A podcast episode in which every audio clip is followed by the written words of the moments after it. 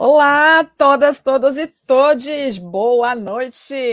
Hoje, 21 de junho. 21 de junho. Estamos no meio do ano. Parece que foi ontem que eu falei para vocês que estava acabando o ano, né? Mas enfim, 21 de junho. São 19 horas e 3 minutos. A gente pede perdão por esses três minutinhos de atraso, mas estamos aqui como?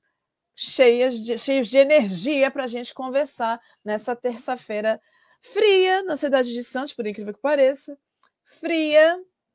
Não está chovendo, mas já choveu bastante nesses últimos dias, mas a cidade esteve bastante fria e a gente uh, teve que lidar com isso nessa cidade praiana, mas que não dava para ir à praia, não é mesmo? A maré subiu muito, teve um monte de gente que perdeu coisas na, na, parte mais baixa da cidade, que é chamada Zona Noroeste, e que é uma região que fica abaixo do nível do mar. Então teve alagamento, mesmo sem chuva, teve alagamento, a maré subiu muito, muito, muito. As praias que foram invadidas pelas construções e não ao contrário, o mar acabou entrando nessa, nessa parte urbana da cidade, foi bem complicada a situação. Bom, como o Brasil não é um país para pessoas despreparadas, não é um país para pessoas fracas, Ainda bem que somos fortes, porque senão como seria, não é mesmo? A gente tem o quê? Algumas uma notícia que ela vai ser ela o nosso mote de hoje, né? Que a gente vai falar sobre a questão do aborto e sobre principalmente sobre o caso dessa menina de 11 anos que teve o seu pedido de aborto negado por uma suíça linda, maravilhosa e loura lá em Santa Catarina. E eu queria pedir para o Gui, por favor, colocar então, o primeiro vídeo, por favor.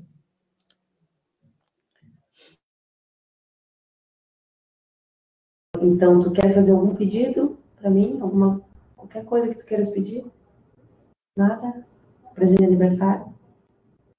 Não? Queres escolher algum nome para o bebê? Não? Tá bom.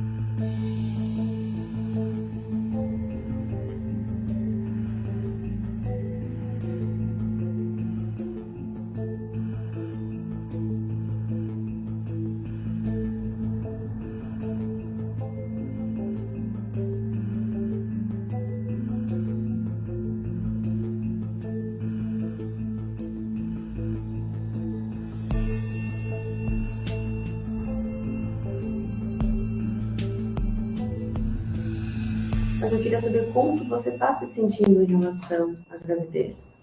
Me conta. Bem. Tá bem? Sente dor? Não. Não. Nem no seio não sente dor? Não. E tu sente o bebê mexer? Sente? Ele chutar? Uhum. Uhum. E, e como que foi a gravidez para você, querida? Bem? Bem? Mas tu sabia como que, que engravidava? Tinha noção? Não? A mãe não tinha te explicado?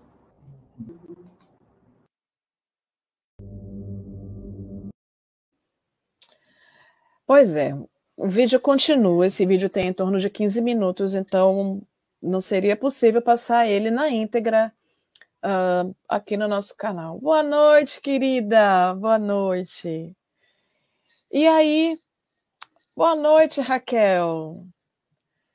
Um, e aí o que aconteceu foi que a juíza, o tempo inteiro, ou colocava, como vocês puderam perceber nessas primeiras perguntas, na menina a possibilidade de ela ter consciência do que estava acontecendo, ou seja, o abuso sexual estava sendo minimizado e a vítima virando culpada, e o, o homem criminoso simplesmente estava sendo deixado de lado nesse processo todo, como se fosse muito normal e natural uma criança de 10 anos ter uma relação sexual com um homem adulto.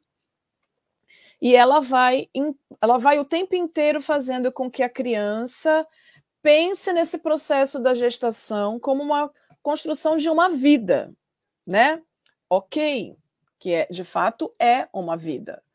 Mas o que a gente está vendo é uma criança que não tem um corpo pronto para gerar uma vida, ou seja, a vida dessa criança que está grávida de uma relação de estupro o que já dava para ela o direito legal de fazer este aborto em segurança dentro de um hospital. Acontece que a gente tem um país que ele dá muito mais valor para as questões morais do que para as questões da legislação.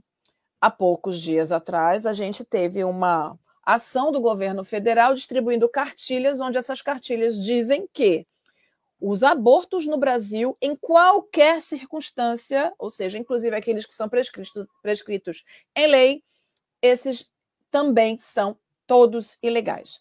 Então, essa juíza, muito obediente, não é mesmo? Estava ali fazendo o seu papel muito bem, obrigada, de quem não, não está ali defendendo a vida daquela criança, mas a vida de, do fruto de um estupro, de uma violência muito grande. O nome desta amantíssima juíza, doutora Joana Ribeiro Zimmer.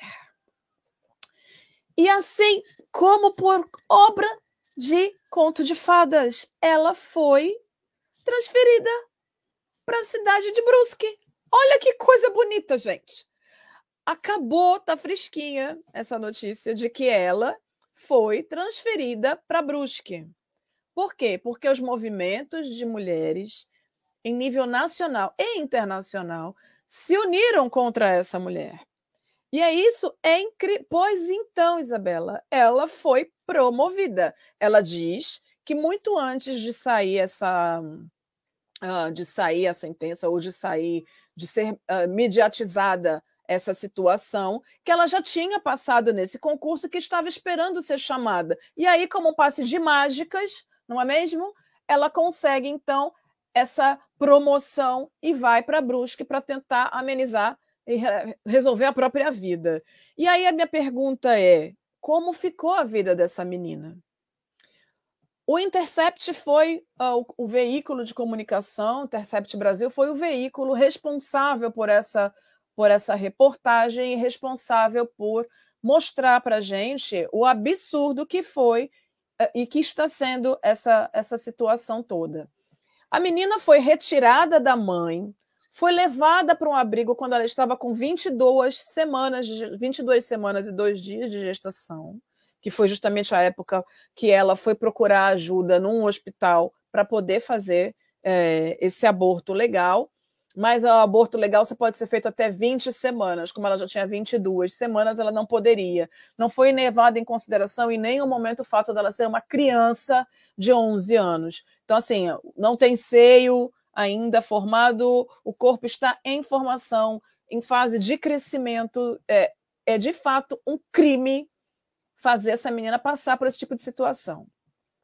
Quando essa matéria foi publicada no dia 20, uh, no dia 20 de, de, uh, de junho, ela estava com 29 semanas de gestação. 29 semanas. Ou seja, essa menina teve que fazer, teria que fazer uma cesárea. Acabei de saber também que, uh, enfim, o juiz que ficou responsável por esse caso deu a ela, então, o direito de fazer este aborto. Mas agora é mais complicado ainda, porque é uma cesárea de fato, porque a criança está com 30 semanas. É uma criança com 30 semanas. E fizeram tudo isso justamente para que ela pudesse ter vida e fosse adotada, que essa é a fala. O que não se leva em consideração, e é esse o grande, cho o grande choque, é o fato de ser uma criança gestando. É o fato de ter sido estuprada essa criança. A sensibilidade dessa juíza foi para onde? Ela estava vendo uma mulher ali, uma pessoa do gênero feminino, grávida, numa situação de vulnerabilidade, sem poder se defender. E o discurso daquela juíza foi o tempo inteiro apontando para a criança como se ela tivesse consciência do que estava acontecendo ali. colocou também a culpa na mãe, que não explicou para ela ou como fazia para fazer bebês. Porque, na verdade, né, gente, com 10 anos é a, é a época certa mesmo que se tem de falar sobre esse tipo de assunto com as crianças. Creio eu que é importante que a gente fale de educação sexual e principalmente da questão da proteção do corpo dessa, das meninas e dos meninos também. Porque as meninas e os meninos eles são abusados sexualmente e eles não sabem que estão sendo. Não quer dizer que, que certos toques podem ser até prazerosos, mas isso não dá o direito para que esse adulto continue fazendo essas coisas com as crianças. Então é importante, muito importante, que a gente pense no que a gente está ensinando para as nossas crianças também. É necessário, muito necessário, que se fale sim, principalmente da, se você não quer entrar no assunto mais detalhadamente, é muito importante que você faça com que a criança entenda que o corpo dela é sagrado e que ninguém pode tocar no corpo dela. E que se alguém tocar no corpo dela de uma forma que, que ela pode, que ela acha que está uh, sendo muito invasivo, ou talvez ela nem saiba que aquilo é invasivo, mas então é que a gente diga para a criança que ela não deve acertar, aceitar toques nas partes íntimas dela, em determinadas partes do corpo. Isso é muito importante. Uma outra coisa que quero deixar muito nítida aqui é que eu sou sim, Eliane, é a favor do aborto legal. Não estou dizendo e nem e isso não quer dizer que ser a favor do aborto legal seja uma coisa que a gente vai acordou um dia e dizer, ah, eu vou fazer um aborto hoje. Né? Aí você sai, você transa de você transa, engravida de propósito e aí você resolve que vai fazer um aborto. A questão é que criminalizar o aborto é colocar na linha de morte muitas mulheres que sequer têm condição financeira, psicológica, estrutural de ter um filho e que é importante que essas pessoas tenham o direito de decidir se elas querem ou não ser mães. A gente fica muito chocado quando a gente vê, pois é, não quer educação sexual infantil, pois é, como faz, né? É muito importante que a gente pense de verdade na importância tanto da educação sexual na escola, que não, não tem nada a ver com uma madeira de piroca ou com aqueles com esses manuais enlouquecidos que essa direita doida, evangélica, me perdoem os evangélicos mais radicais. Que bom que tem muita gente importante, tem gente que tem uma cabeça maravilhosa nesse sentido, mas o aborto, concordo com a Isabela, é sim uma questão de saúde pública. O aborto, sendo legal ou ilegal, ele acontece diuturnamente no mundo inteiro. A diferença é que quem tem dinheiro vai para uma clínica particular e paga uma cirurgia com direito à curetagem e tudo. Quando acontece uma situação dessa, como a gente está vendo hoje, o que a gente percebe é que essas mulheres vão amparadas, teoricamente amparadas pela lei, para fazer aquilo que a lei protege, mas a moralidade vem muito mais forte do que o poder da lei. Então é necessário que a gente entenda que legalizar o aborto não é fazer com que a gente que todo mundo faça aborto porque aborto é legal. Aborto não é uma coisa legal de ser feita. É uma violência com o corpo da mulher. Ele só precisa ser feito com responsabilidade e garantindo a vida dessa mulher. No caso dessa criança, estar grávida já colocava ela em risco. Fazer o aborto nela era um risco duplo. Mas é muito melhor retirar esse bebê da barriga dessa criança enquanto ainda era muito menor, enquanto essa criança não corria risco de morte, porque é isso que se trata. E por que, que a vida do feto é mais importante do que a vida de quem o carrega? A violência que essa criança sofreu e que muitas outras mulheres também sofreram, porque tiveram que carregar os seus filhos de, de, de, de estupro no ventre, para não ser taxadas de assassinas. Não tem, tem alguns, tem uns dois ou três anos atrás, uma outra menina de 10 anos também foi estuprada. Isso também deu uma repercussão nacional e internacional. Nesse caso, não era uma menina do Sul, era uma menina do Nordeste, era uma menina negra, e fizeram piquete na porta do hospital, chamando a menina de assassina, uma menina de 10 anos, que teria 11 quando o bebê fosse nascer. Essa menina foi, teve que ter a sua identidade uh, preservada, que é um direito dela por ser menor de idade, acabou fazendo sim é, o aborto legal, mas essa menina deve trazer em sua, em sua memória um, violências muito grandes e que não foram só do estuprador, que era o tio dela, nesse caso, mas também das pessoas religiosas, muito, muito, muito religiosas, achando que estão fazendo bem e que passaram horas na frente do hospital gritando, chamando a criança de assassina. Quem é que está errado nesse processo, sabe? Me pergunto muito nesse sentido, porque a lei definitivamente não garante humanidade, que é o que eu tenho trazido no programa nesses tempos, justamente de pensar nesse olhar mais, uh, mais humanitário do que a gente está vendo. E a gente tem visto que o Brasil definitivamente não é um país que abraça nem acolhe questões humanitárias, nem quando isso não tem a ver com dinheiro, mas quando tem a ver com moralidade, é muito forte de fato. Então, pra, só para justificar mais uma vez, nem não é justificar, não, é só para deixar enfatizado mais uma vez: eu sou sim a favor do aborto legal dentro daquelas possibilidades e que as pessoas decidam o que fazer com o próprio corpo, porque ninguém faz aborto por esporte. Cada pessoa, cada mulher sabe exatamente quais são os motivos que elas têm para fazer os seus abortos. E elas não são criminosas por causa disso. É muito difícil a gente ver, como a gente tem visto, tantas mulheres carregando seus filhos sozinhas, porque os homens simplesmente desaparecem. Nesses casos de estupro, a gente soube da menina que eu comentei agora do Nordeste, que eu tinha sido estuprada pelo tio, porque era uma família favelada, pobre, preta. A gente não sabe quem foi que estuprou essa menina. Essa, lá de Santa Catarina.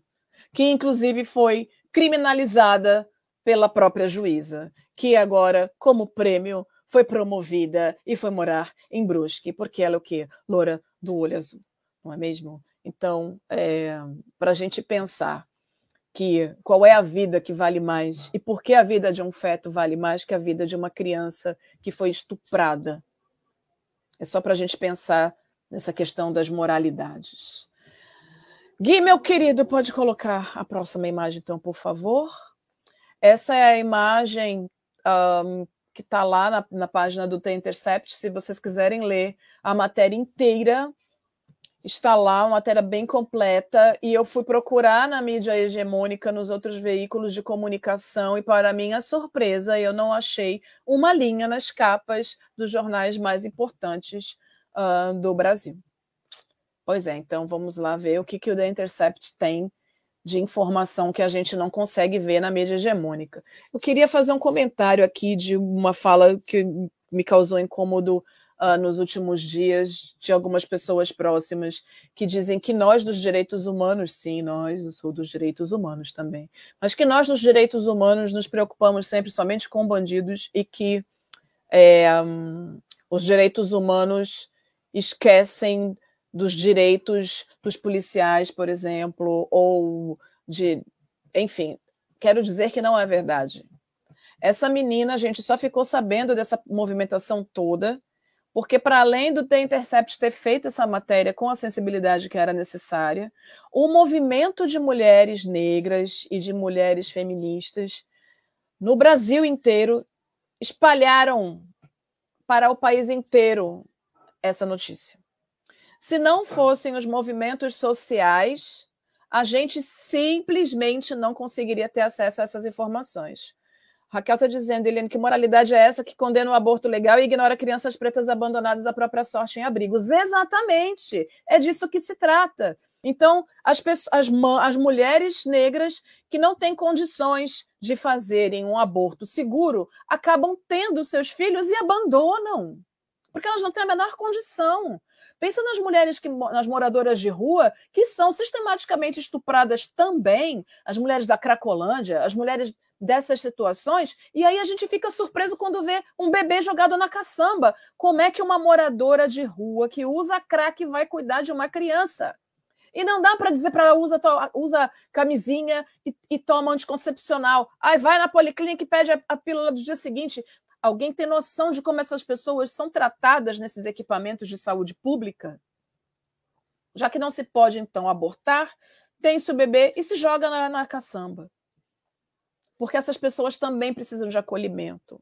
A gente tem uma sociedade que não acolhe as mulheres em necessidade, em necessidades básicas. A gente não, a gente tem, teve que fazer campanha, gente, de pobreza menstrual, porque as mulheres não têm absorvente. Então a gente precisa repensar as nossas questões de saúde pública ligada à questão da sexualidade das mulheres, da reprodutividade das mulheres. A gente precisa falar muito sobre isso. Isso tem que estar, inclusive, nas pautas dessas campanhas que a gente agora vai começar a ver. É importante que a gente se posicione e exija que haja coisas mais focadas no universo das mulheres.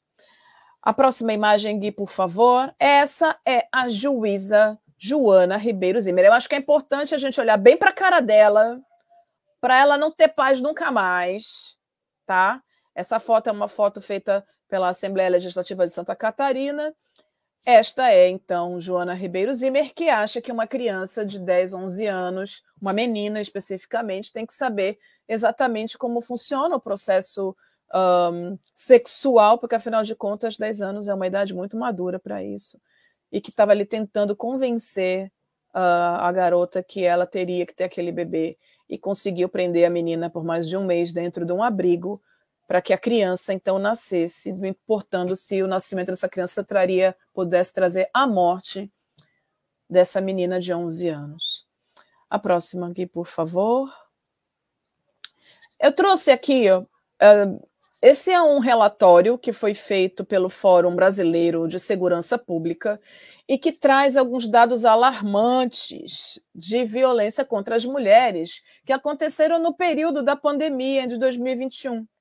Essa menina que ficou grávida agora, ela não foi uh, estuprada só agora, né, minha gente? Ela deve ter sido abusada muito, muito também durante a pandemia. A gente viu o aumento enlouquecido desse tipo de violência durante a pandemia, a questão da, de, de, ficar todo mundo dentro de casa é, e não ter, não poder sair, então um, não poder, algumas pessoas não podiam sair, não é mesmo? Porque as mulheres pobres tinham que sair para trabalhar nas suas faxinas, porque precisavam sobreviver de alguma forma.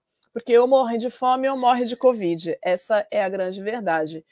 Então, esse, esse, esse relatório está online. Então, se você entrar lá no Fórum Brasileiro de Segurança Pública, você encontra esse relatório que tem muitas informações muito importantes que a mídia também costuma ignorar. Põe a próxima imagem, por favor, Gui.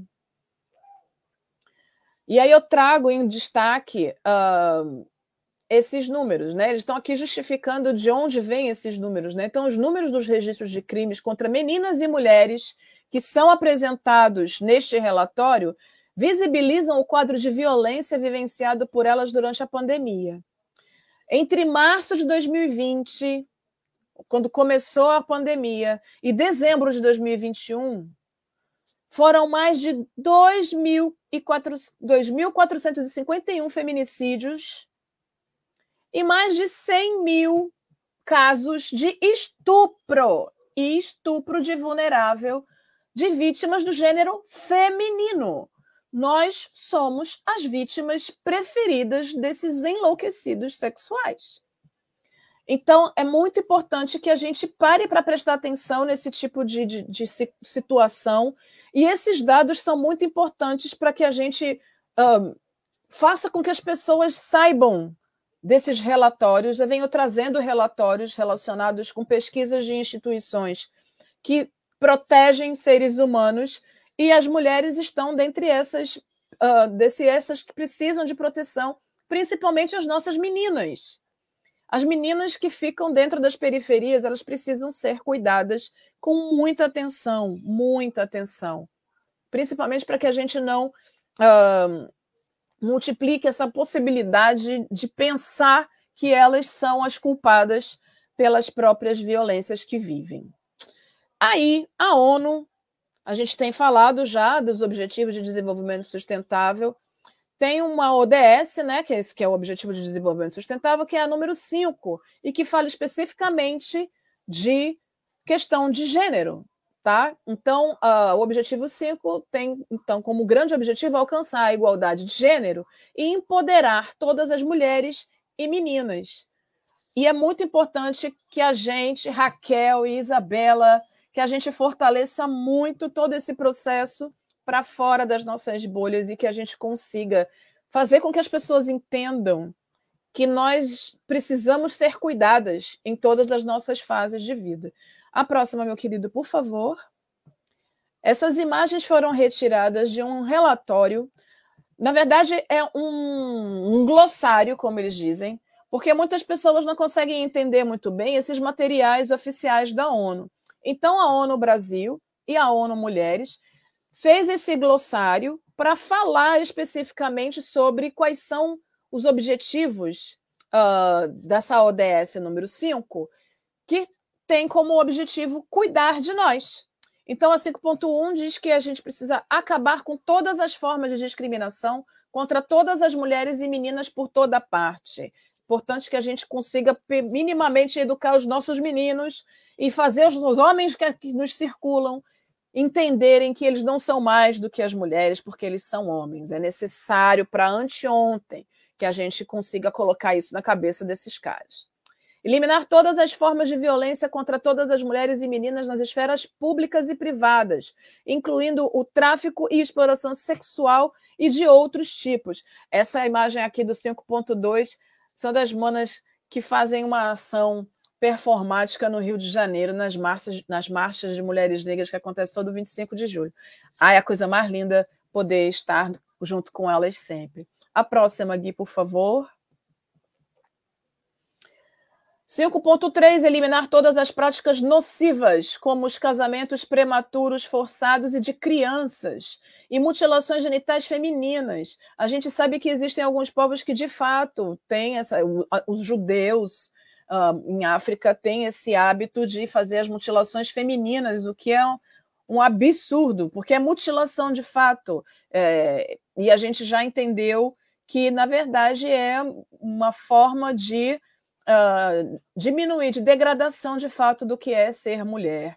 Então, assim, também para lembrar que as ODS elas são genéricas, então elas estão prestando atenção em todas as questões ligadas ao universo feminino no planeta Terra no mundo. Então, para a gente pode parecer estranho falar sobre a questão de mutilação genital feminina, mas a gente está falando de um objetivo de desenvolvimento sustentável para mulheres do planeta.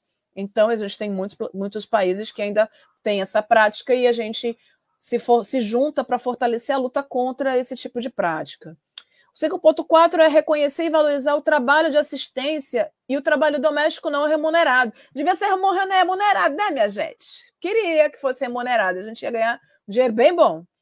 Por meio da disponibilização de serviços públicos, infraestrutura e políticas de proteção social, bem como a proteção da, da promoção da responsabilidade compartilhada dentro do lar e da família, conforme os contextos nacionais. É, é, o 5.4 é um sonho, né, minha gente? Porque a gente bem sabe que uh, obrigações compartilhadas é, vêm ao encontro de dizer que homens e mulheres eles têm obrigações, deveres com os seus filhos e que isso uh, que o homem não ajuda, né, minha gente? O homem está ali, é parceiro, é necessário que ele esteja junto desse processo. As coisas estão mudando muito devagar, mas estão mudando. A próxima, Gui, por favor. Garantir a participação plena e efetiva das mulheres e a igualdade de oportunidades para a liderança em todos os níveis de tomada de decisão na vida política, econômica e pública. Assegurar o acesso universal à saúde sexual e reprodutiva e os direitos reprodutivos, como acordado em conformidade com o Programa de Ação da Conferência Internacional sobre População e Desenvolvimento e com a Plataforma de Ação de Pequim e os documentos resultantes das suas conferências de revisão.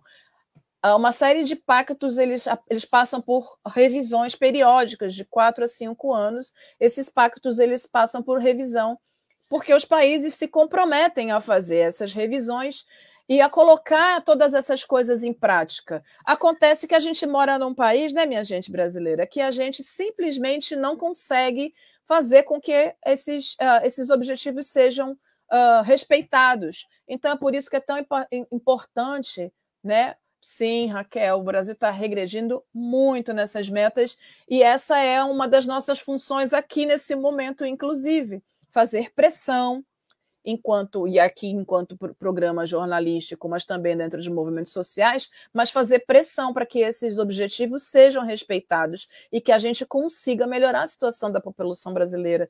E aí a gente está falando aqui especificamente hoje das mulheres, né? E aí tem a última imagem, a próxima, meu querido, que é como fazer tudo isso acontecer, não é mesmo? Então, como fazer para implementar tudo isso? Então, realizar reformas para dar às mulheres direitos iguais aos recursos econômicos, bem como o acesso à propriedade e controle sobre a terra e outras formas de propriedade, serviços financeiros, herança e os recursos naturais, de acordo com as leis de cada país aumentar o uso das tecnologias de base, em particular as tecnologias da informação e de comunicação, para promover o empoderamento das mulheres. É o que a gente está fazendo aqui nesse momento, né? dando voz a essas demandas que são tão importantes e adotar e fortalecer políticas sólidas e legislação aplicável para a promoção da igualdade de gênero e o empoderamento de todas as mulheres e meninas em todos os níveis. Eu acho que o que falta nessa, nessa ODS, de fato, é a gente pensar nessa questão das proteções efetivas, mas como a gente pode fazer para transformar essas, essas metas em leis para que a gente realmente consiga. Sabe, Raquel, o que me faz ficar triste nesse processo é perceber que, por mais que a gente lute e a gente consiga colocar leis, a gente não consegue garantir a permanência, a perenidade. Deveria existir, de alguma forma, alguma, alguma maneira da gente conseguir manter que fosse imexível, mas que fosse imexível os nossos ganhos, os nossos acertos porque o que a gente viu foi um desmonte. Né? A gente tem visto desmonte na nossa Constituição, a gente está vendo falta de compromisso com esses pactos que são internacionais, mas que não têm força de lei. Então é muito importante que a gente pense como é que a gente pode atuar politicamente para garantir que essas leis, que essas legislações sejam respeitadas e que a gente não as perca mais. A próxima, queridinho, Simul Gui, que eu acho que, na verdade, ai, gente, que lindeza! Eu tô aqui feliz, a gente está feliz, muito feliz, que a Colômbia tem, em toda a sua história, o primeiro presidente da República de esquerda. Mas o que está deixando a gente, mulher preta, feliz na América Latina? Uma vice-presidenta negra. É a primeira vice-presidente da América Latina, uma mulher negra. Meu querido Gui, coloca pra gente, por favor, o videozinho dela, por favor. Siempre nos han dicho que la política no es para gente como yo, que nuestro momento no es ahora. Y yo me pregunto, ¿cuándo será nuestro momento? Soy Francia Elena Márquez Mina, madre orgullosa, cabeza de familia hija de agromineros, nacida en el municipio de Suárez, al norte del departamento del Cauca. Soy activista social, trabajé en la mina tradicional, sembré la tierra y fui empleada del servicio doméstico. Con dificultades logré estudiar y prepararme como abogada para defender a mi comunidad. Como la mayoría de nosotras y nosotros, he trabajado duro por mis hijos, por mi familia, por mi comunidad, por este país. He vivido en carne propia la violencia de este país. He luchado en las calles y los campos por el medio ambiente, la casa grande. Como ustedes, he visto pasar a los políticos de siempre, con las mismas promesas de siempre, una y otra vez hablando de cambios. Por eso creo que es tiempo de algo distinto. Nuestro país no aguanta más. El salario no alcanza para vivir, el sistema de salud cada vez es más precario y la falta de empleo nos condena al rebusque. No hay garantías para una vejez digna y a diario vemos morir a nuestro pueblo por la violencia. Estamos cansados y cansadas de ver cómo los de arriba aumentan sus ganancias a costa del hambre y de la política de muerte. Llegó el momento de hacer que la indignación se convierta en acción. Nos han dicho que cambiar es difícil, que no se puede, pero ¿saben qué? Sí se puede. Vamos por el cambio, mi Colombia. Vamos que sí se puede. Sí podemos construir una Colombia con mayores oportunidades, en paz y en equidad, con trabajo digno, cuidando la casa grande, colocando en el centro la vida.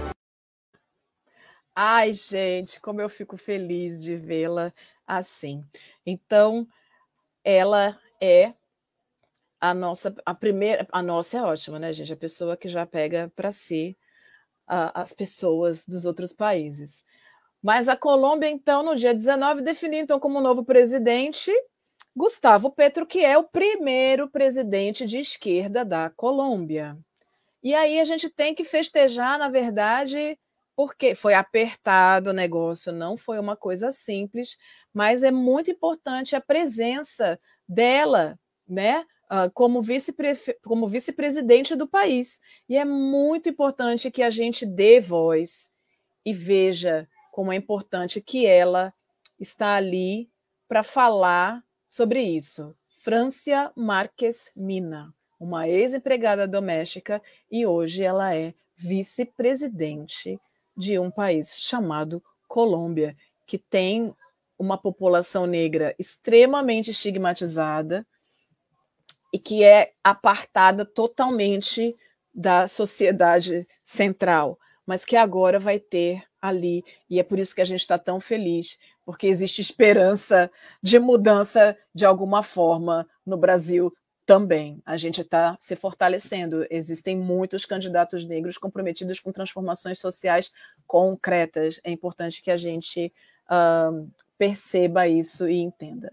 Eu quero falar rapidamente aqui para vocês, gente. Estou feliz que hoje a gente conseguiu falar. Um, Começamos com uma notícia que não era boa, mas que era importante, mas a gente termina para cima com, com França falando sobre essa transformação que agora ela vai conseguir poder atuar. Mas eu quero aqui mostrar para vocês a minha última aquisição, que é um livro do Paul Gilroy, O Atlântico Negro, e essa é a minha dica de leitura. Esse livro é uh, um clássico contemporâneo da antropologia e dos estudos da cultura. O Atlântico Negro de Paul Gilroy, que é professor da Universidade de Yale, busca definir a modernidade a partir do conceito de diáspora negra e suas narrativas de perda, exílio e viagens. Histórias de deslocamentos e identidades caracterizam essa formação de Gilroy, que Gilroy chama de Atlântico Negro, um conjunto cultural irredutivelmente moderno, excêntrico, instável e assimétrico, que escapa à lógica estreita das simplificações étnicas e se manifesta tanto nos escritos de W. E. Du Bois, como nas letras dos rappers do século XXI. É um livro que fala sobre o processo de construção do ser negro durante o trajeto de África para as Américas. É um livro instigante que faz a gente pensar muito sobre esses nossos processos, mas também nos faz entender, enquanto processo de uma construção que tem a África na raiz, mas que tem Atlântico no meio e que tem também a América nos atravessando. Então, hoje eu indico para vocês o Paul Gilroy, O Atlântico Negro, como a nossa dica de leitura. E com Hoje eu extrapolei o meu tempo, minha gente brasileira. Mas eu estou dizendo, quero dizer para vocês que eu estou muito feliz. Obrigada, meninas, por estarem aqui comigo. Obrigada a todo mundo que vai ver depois. Estou feliz demais com esse programa de hoje. E eu espero vocês aqui na próxima terça, 19 horas, para mais um fuxico de Candinha aqui no Mídia ao Ponto. Beijo grande para vocês. Até semana que vem.